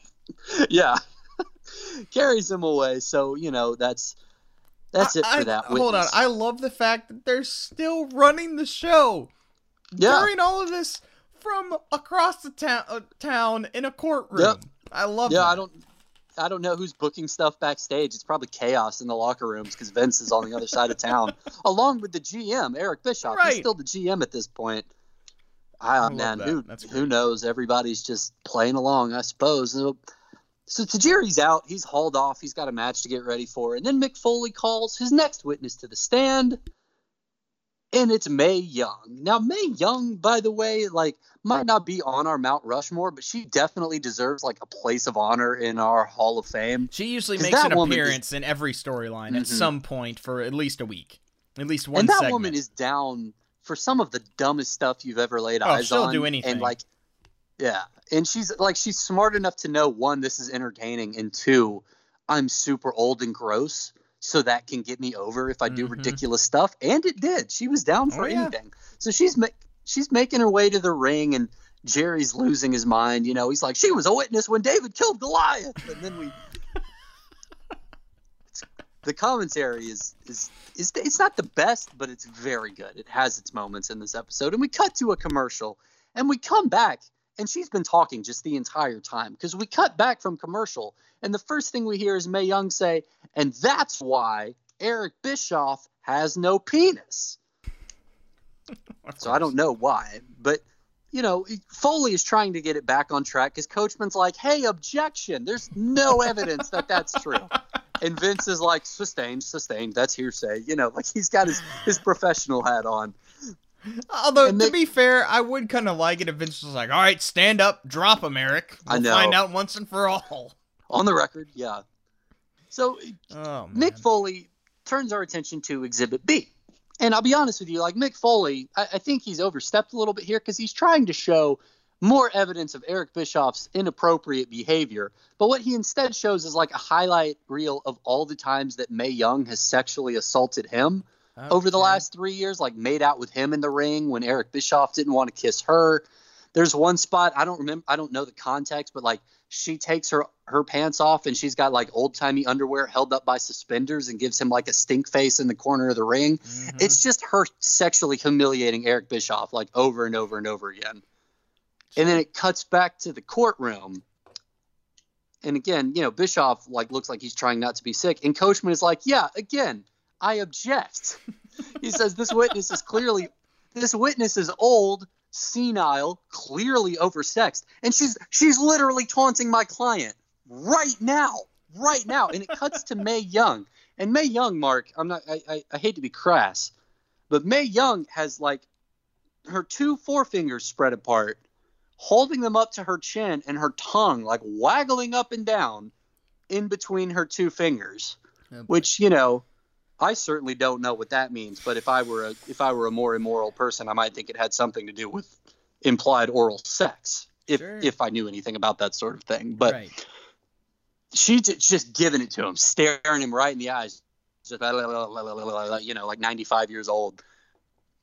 And Vince is like, "All right, all right, yeah, sustained. You know, that's that's fair." Uh, she doesn't really seem to have anything to add to this conversation, so she makes her way out of the courtroom.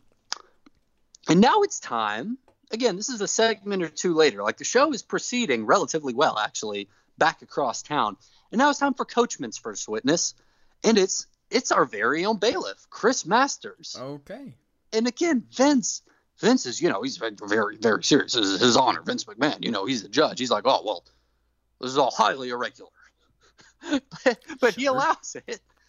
So he gets up and he's like, I, I would appreciate it if you take your hat off, you know, just like Three Stooges. And Chris Masters takes off the hat. He's not wearing a shirt, but he took his hat off and takes his seat in the we- in the witness box. And um, Coachman stands up and he's he's got this line of questioning ready. You can tell. He says, "This is a witness who's you know he's he's been. This is proof that Eric Bischoff has been good for Monday Night Raw because this is a performer who's climbed up the card and risen to the main event level by cooperating with Eric Bischoff and helping him do his job and being a good employee, and he's been rewarded for it. Like he's got this whole line of questioning and logic like clearly planned out. But you know, of course, you got to go on record, just get some basic information down, establish that they're under oath before you proceed with the actual testimony, right? So he sits down and he says, "Okay, thank you for thank you for joining us here. Um, what is your name for the record?" And Chris Masters says, uh, My name is Chris Masters. He says, Thank you. Now, Masterpiece, when you first started, and Vince goes, ah, ah, ah, ah, This witness has committed perjury.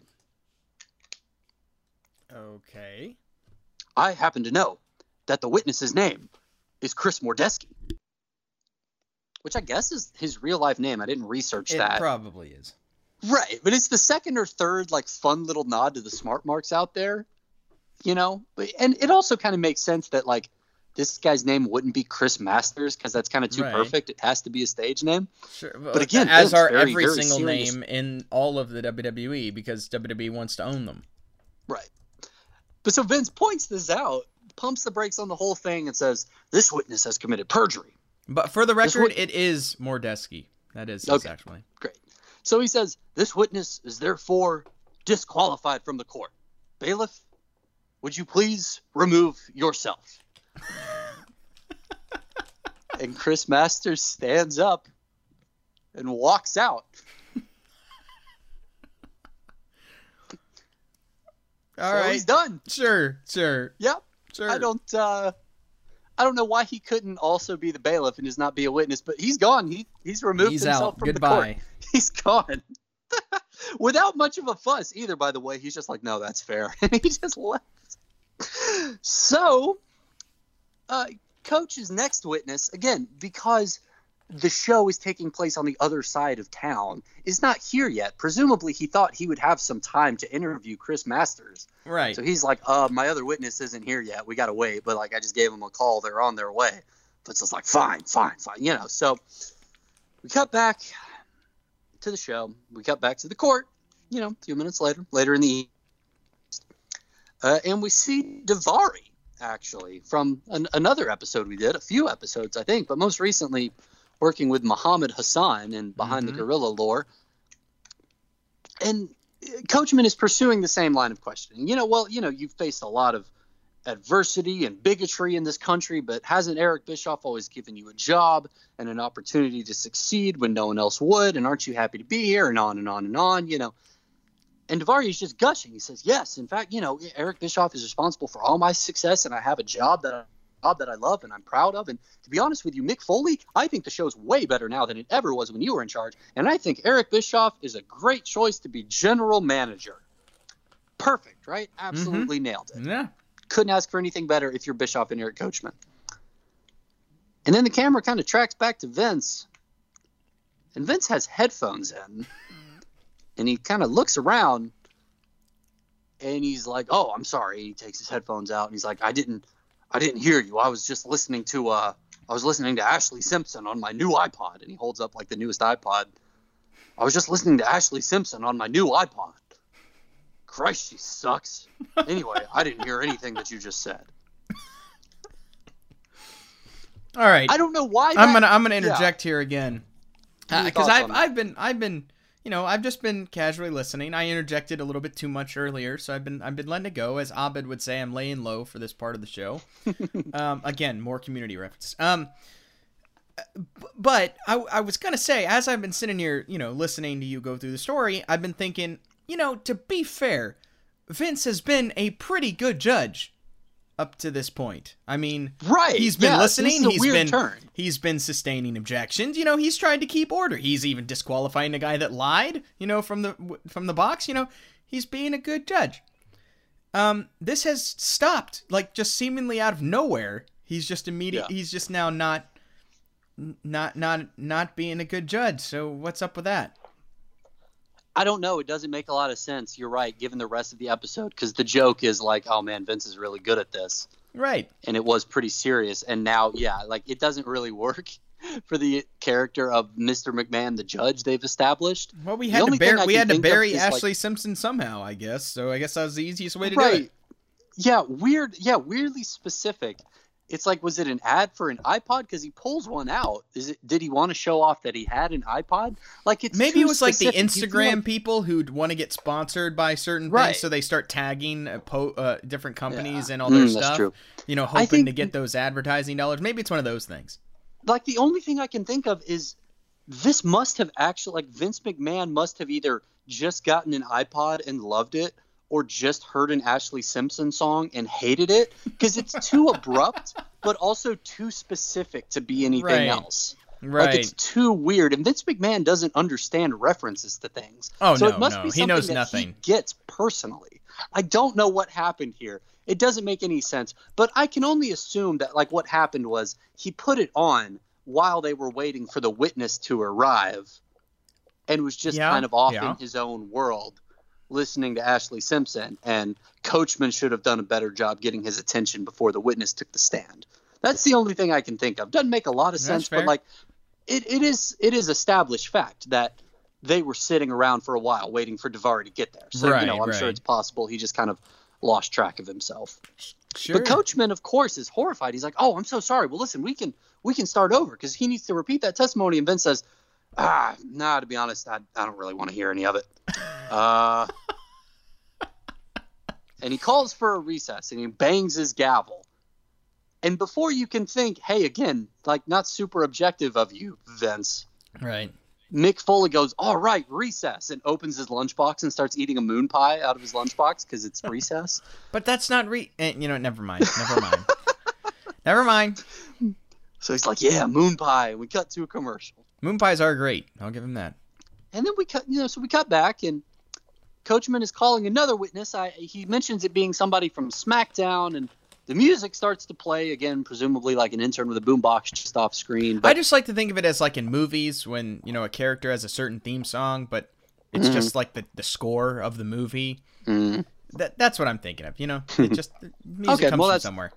at any rate, whoever this next witness for Coachman is doesn't come out, and then all of a sudden, like like the undead weirdo that he is, the boogeyman shows up in the witness box. Okay. Now, Does he have the clock with him? oh yeah, oh yeah, he's Okay. got a Good. clock. Good. Good. Oh yeah. So I don't think we've touched on the boogeyman much on this show, which Uh, yeah, kind of shocking. That is kind of weird that we haven't done more of the boogeyman. That's a good point. There's an episode I might that might that might be on my list for the next time I have a topic. Uh, boogeyman was a man who uh, like entirely gimmick, no actual skill, but like Mhm. his gimmick was so good that you're entertained by him anyway. Like to Yeah. a ridiculous degree. He's his head is painted like black and red, and he It looks kind of like a strawberry. Yeah, he's a terrifying human being. He eats worms, like legit Literally, for real. Like yeah. he's got one like while he's testifying, he like appears in the witness box, like rises up, like you know that, you know that dumb trick where it looks like you're walking downstairs. he just kind of pops his head straight up, like he ascended from the floor. And he's got a clock in one hand, and he's got like a worm falling out of his mouth and up his Mhm. nose and back down his nose, and it's wriggling a little bit. And he says something like very weird and nonsensical. He starts cutting this insane boogeyman promo about how you know time's up for you and when time's up that'll and he smashes the clock on his forehead and everyone is just looking on in horror. Vince is horrified. Foley is unsettled. Coachman and bischoff look like they're about to pee their pants. They're absolutely terrified. But there's no bailiff anymore to like get this guy out of here. I mean you can't Yeah, like you're you kind of stuck with up. him. Kind of yeah, stuck you with can't him. get yeah you just got to let him kind of do his thing and eventually he finishes crashing you know crashing the show cutting his promo and then he just descends again like straight down and it's straight dude you talk about the three stooges or like something don knotts would do in the andy griffith show like all of them look down like stand up and look down really nervously like they're gonna see him you know hiding underneath the chair or something You're right. Um, didn't really make a lot of sense. Didn't make a great case for Coachman. Didn't really make a great case against Bischoff either. If I'm being honest with you, he didn't have a lot to say, and you couldn't make out much of what he did have to say other than, "Hey, this guy's got a worm in his nose." That's pretty weird. Yeah, well, eh, he sometimes that's all you Anyway, the show goes on. And by the way, I just we're, we're going to come back to this just because I enjoy it. This is our B plot of this episode of Raw. Ric Flair didn't show up. Like he was never booked to be on the show. They just said that. They just lied. They were like, "Yeah, we got Ric Flair here to talk about that time he almost killed a man this week." He's not like Oh, he's laying low. man. He's presumably got like a court date coming up. His lawyers were like, "You're not going to appear as Ric Flair on television and talk about running this guy off the road." Like, no, he's not. He was never there. they just lied. They just lied. So Edge and Lita come out to the ring. Oh, cut no. like a Oh, 10 no. minute promo on Oh, Ric okay. Flair and what a dirtbag he is. And then they're interrupted by Michael P.S. Hayes and Sergeant Slaughter, and they get into a shouting match, and then Edge beats them both up. That's Of the segment. Ric Flair was never even in the arena. I just love that because that's probably one of the best, like, overpromise and underdeliver WWE has ever done. That's pretty It great. yeah. It cracked me up because I was watching this and I was like, oh man, I got to watch this segment of the Right. cutting edge. No, well, to nothing. be fair, nobody ever would have stayed around for the cutting edge. So I mean, you know, they had to, they had to do something. It worked. Ah, that the Cutting Edge might be the me laugh. worst wrestlers talk show of all time. Of like of just the worst person to do just an in-ring talk show. I mean, one, it's because it's Edge, so automatically it's the worst thing ever. But two, like Edge doesn't do a talk like that. Anyway, that doesn't fit with his character. Like Jericho's perfect for it, or, Right. or Roddy Piper is perfect for it. You know, or- exactly. but, eh, anyway, So I, I guess the only reason that you could kind of tie this back in is it kind of just proves that the show is running wild with no Vince and no GM there, and poor Michael P.S. Hayes and Sergeant Slaughter are like the substitute teachers who have to come out and are like, "All right, stop, you're done. You went too far. You're being super mean. Your segment's over. Stop." And Edge is like, "No, turn their mic off. This is my show. Turn their mic off." And then they do, like they keep Edge's mic on, even though he's just a wrestler. Ah. Doesn't make any sense. It's a pretty great little train wreck of a segment, especially considering they promised, hey, we're going to have a weirdly emotional Ric Flair here to talk about his road rage incident that actually happened. They don't do that. But anyway, after that happens, we cut back, and it's now time. We're, we're starting to wrap things up here. It's time for Mick Foley's final witness. Do you have any guesses? Because I don't think you're going to guess it unless you already Uh, know what happens. I mean, I'm gonna turn it off if it's Hornswoggle. Okay, that's fair. I'm leaving. It, and it would be like you can think of people that I guess would be pretty great, like thematically, like it's David Arquette, it's Vince Russo, Sure, like, sure, sure. you know, somebody really fun. But they actually do something completely different, and again, like genuinely good. And I'll touch on this again when we, when I like recap. But they call out Maria, Oh, okay. Maria Kanellis. That's an interesting choice. It's an interesting choice. And okay, Again, we've if you- if you wa- we've talked about Maria a few times. a little bit. Like I'm going to explain it again because I wasn't familiar with her character before she got two free pregnancies out of WWE and then got cut, which is a baller move and I respect it. That is an awesome, Awesome. move. Yeah, they did. They Good they, for her. They got that. That was great. But before she did that, she was the the backstage reporter, and I want to be delicate with how I put this. Like obviously, No, I won't. if you're okay, no. no, well, hang on. Let me just say this first, okay? The job of a backstage reporter, not that it's, you know, an easy job to do or whatever, but your job is to look pretty, ask some pretty basic questions, and just and be likable. So you can make the baby faces look better when they give you a good answer that, you know, the audience wants to like, and you make the heels get even more heat when they snap at you for no reason, right? Right. That's like that's kind of your job, and that's still their job to this day. yes. Maria was that formula just dialed all the way up to 12. Just the dumbest, silliest, like stupid hot, but like the the most stereotypical like wrestling diva image you can picture in 2005.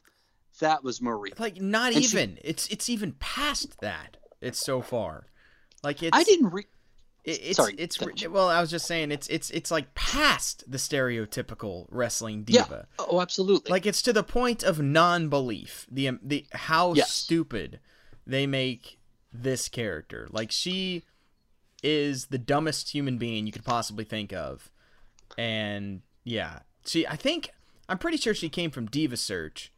yeah, she did. I and, looked up. um, I looked this up a little bit because I was wondering how long she had been there and stuff like yeah, that. and she she She'd been in she the started company, right like- around that time, 2004 Yeah, or she- 5 or somewhere right around there. to that so she had yeah she got discovered on Diva search she didn't win but you know as usually happens with those reality shows like the company saw something and the people that didn't win it was Yeah. like no you've got charisma Almost every Like, time the people this." that don't win do a lot better than the people that do win.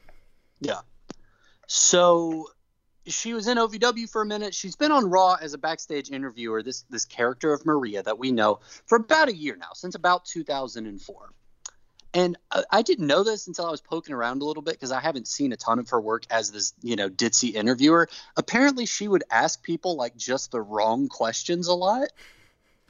Like that, you know, you always kind of ask dumb questions because that's the point. Sure. You know, you you're an interviewer, you want them to elaborate on something like how do you feel about what just happened, that sort of thing. Apparently, she was like, you know, ten thousand times worse. Would just ask questions that were not relevant to the subject at hand. Right. And apparently, the week before, the, the week Eric was chewing everybody out, you know, Vince had put him on notice and said, hey, next week we're taking out the trash. And Maria had, you know, a an interview and said, well, how do you, you know, how do you, how do you feel about what happened or something to that extent?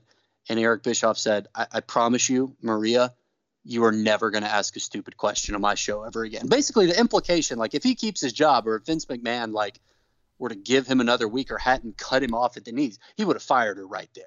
So presumably, what she's, you know, that's why she's being called up. It isn't just like, oh, well, you know, she's around a lot. Like there was a very specific incident last week where he was very, very ugly to her. That's why she's being called up. But again, she's got this like weird. It almost looks like an I Dream of Jeannie dress, but it's like painted on because that's her entire shtick. Is you know, like look at me, look at me, look at me, and it's like you, you know, you can see everything. Like it might as Yeah. well be a, like a striptease segment of Raw, and she like kind of click clacks her way into the room on these giant heels and kind of dances around a little bit. Just you know, the most stereotypical. You know, you've seen women's wrestling in 2005. Oh, None yeah, we've proud of it, covered it uh, we've covered many many things. Yeah. With uh, 2005, yes.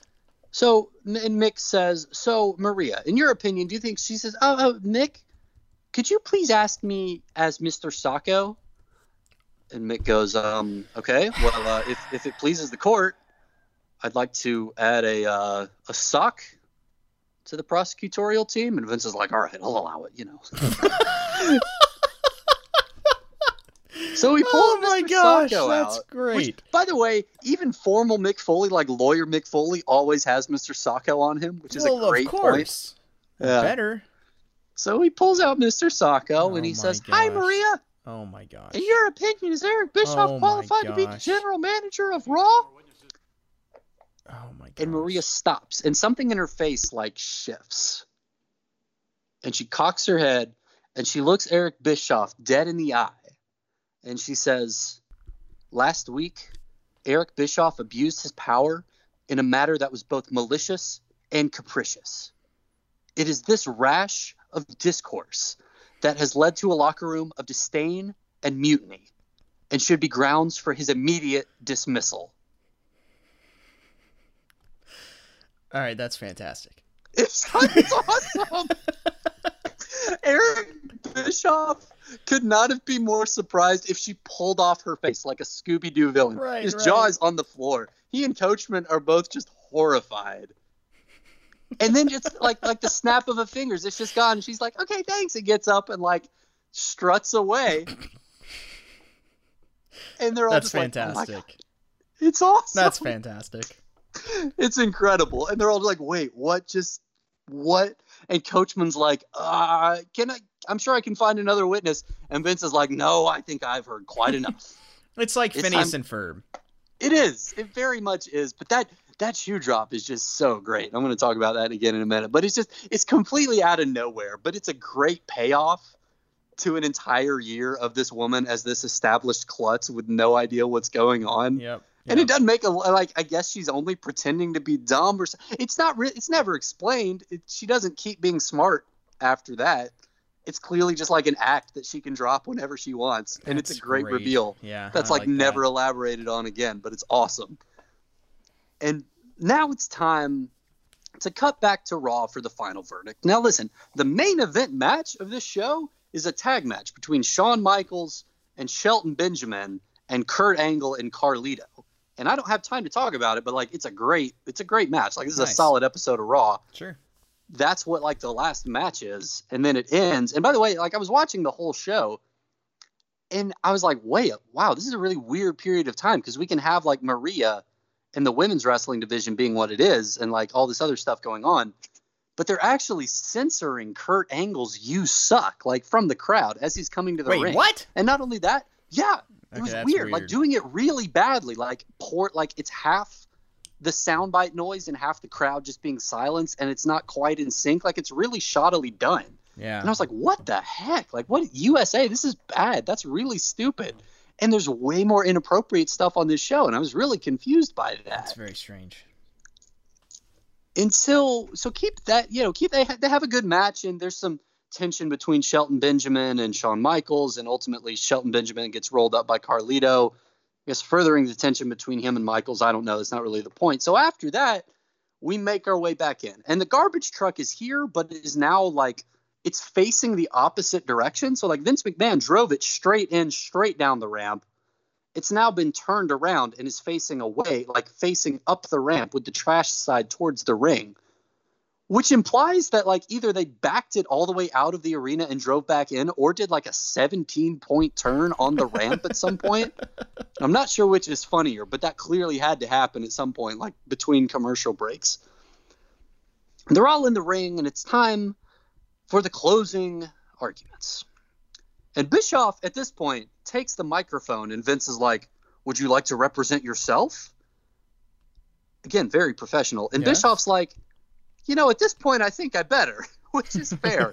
he probably would have been better off if he had started with that. Yeah, yeah, probably. And then he he cuts a promo and he gives a heel speech mark that honestly makes a lot of sense.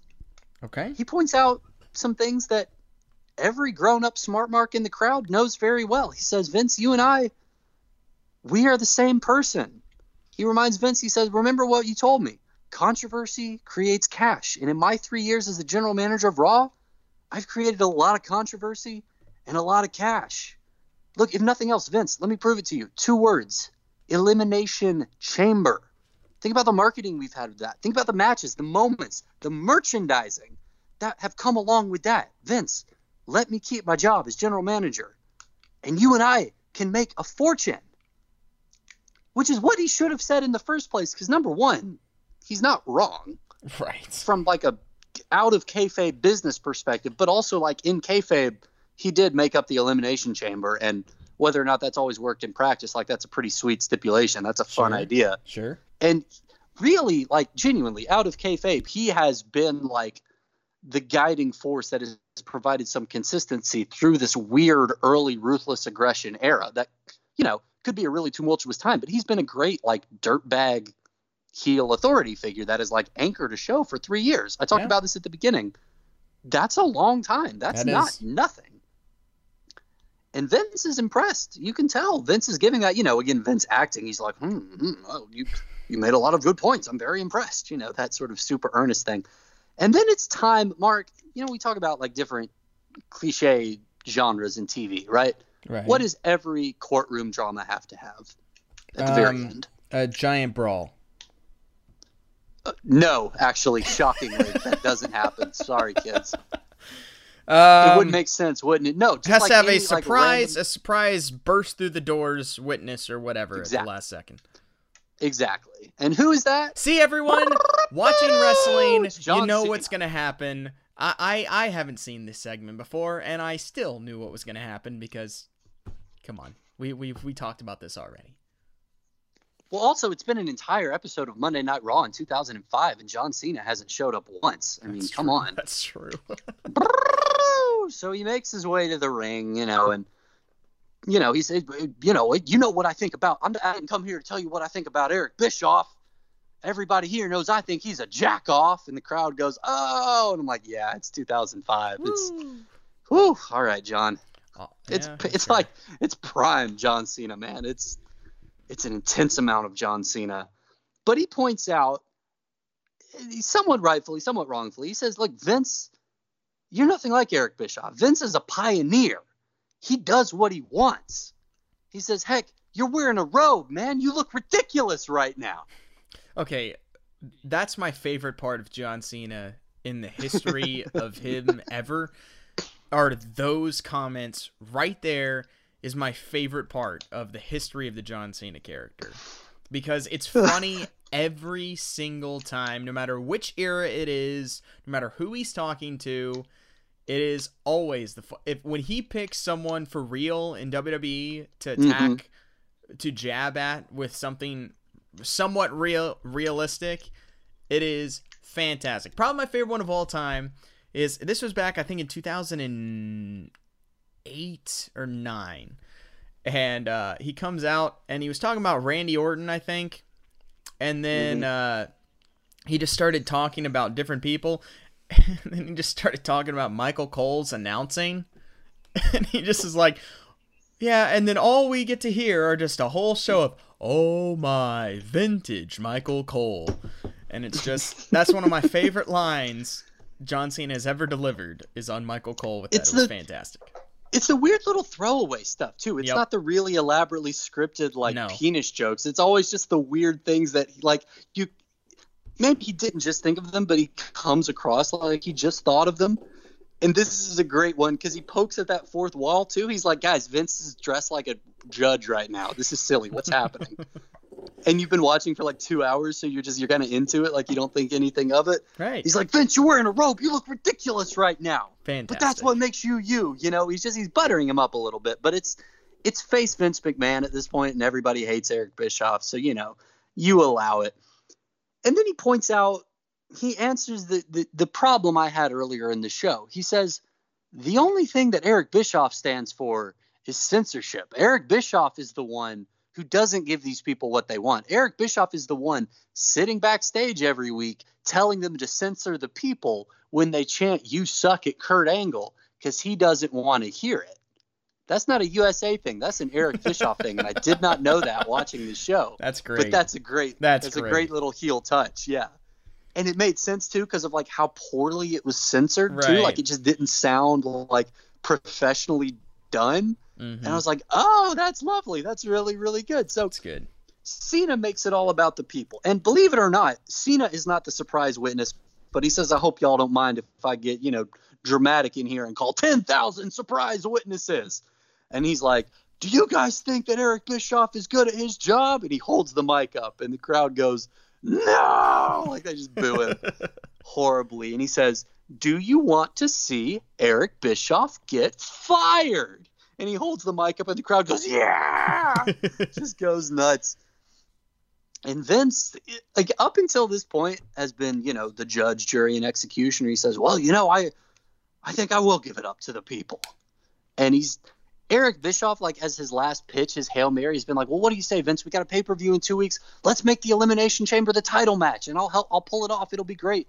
And he says, and Vince, you know, Vince has listened to Cena now, and he looks around. He says, I'll turn it over to the people. Do you want to see the Elimination Chamber match in two weeks be for the WWE Championship? And the crowd goes nuts. And he says, Well, all right, then I guess we'll see that. And, you know, I'll see it, John, and you'll see it, John, and all of you in the WWE Universe, you'll see it.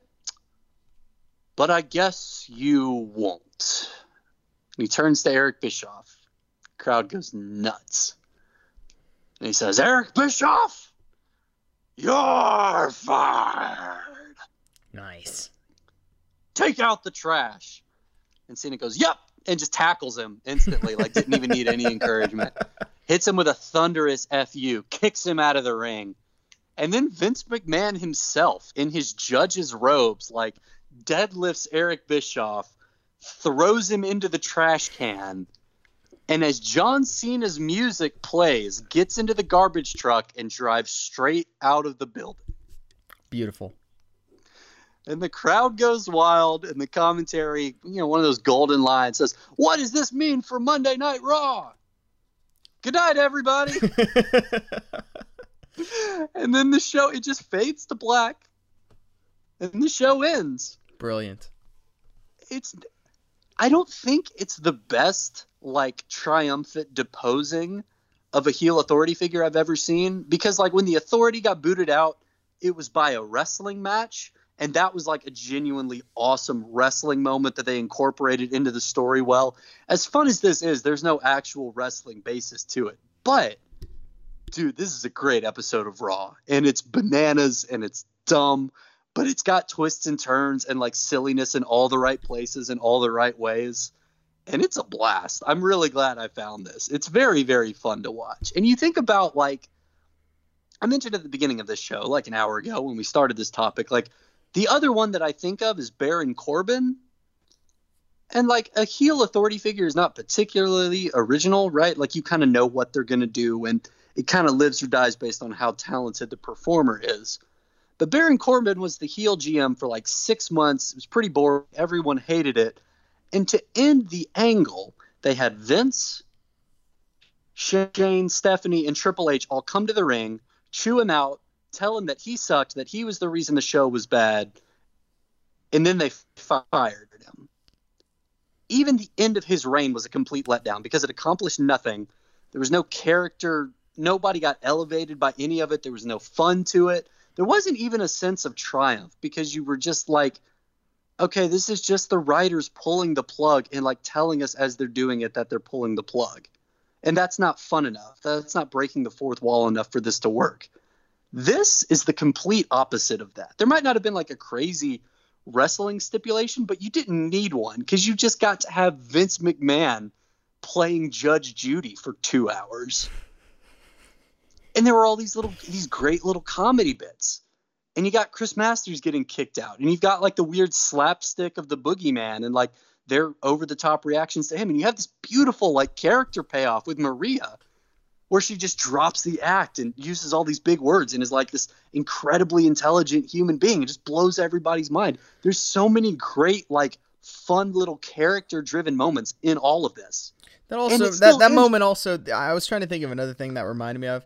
It also reminds uh-huh. me of the uh, the Wayne's World sketch with Aerosmith, where um, I don't know if you've seen that, where uh-uh. you know Mike Myers is uh, you know is Wayne is uh, interviewing Aerosmith, you know, for the show, right. like down in his basement. Right. And right. he's he starts asking him all these like no, like rock star questions off cards, and all of a sudden he asks about like some global conflict and the uh the like economic state of Europe, and then they just go off on this big mm-hmm. elaborate, super detailed breakdown of the economic structure of Europe, just randomly at the end of everything.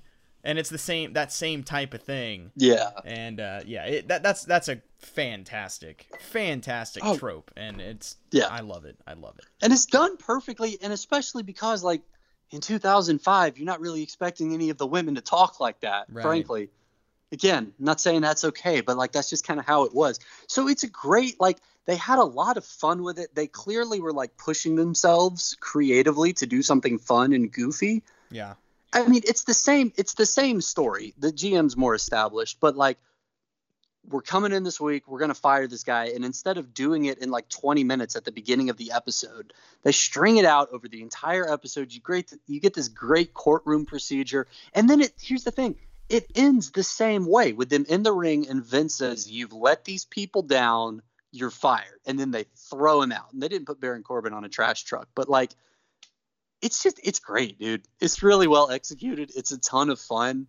And the side of like Vince McMahon driving a garbage truck while John Cena's music plays and the screen fades to black is just a it's just a great little game of Mad Libs. It doesn't make a lick of sense but it's it's a blast. It's one of the like the rest of the episode isn't quite strong enough for me to say it's one of the best episodes of Raw of all time, but it's definitely one of the best like main event A-list storylines of Raw that I've ever seen. It's a ton of fun. Fantastic. Yeah.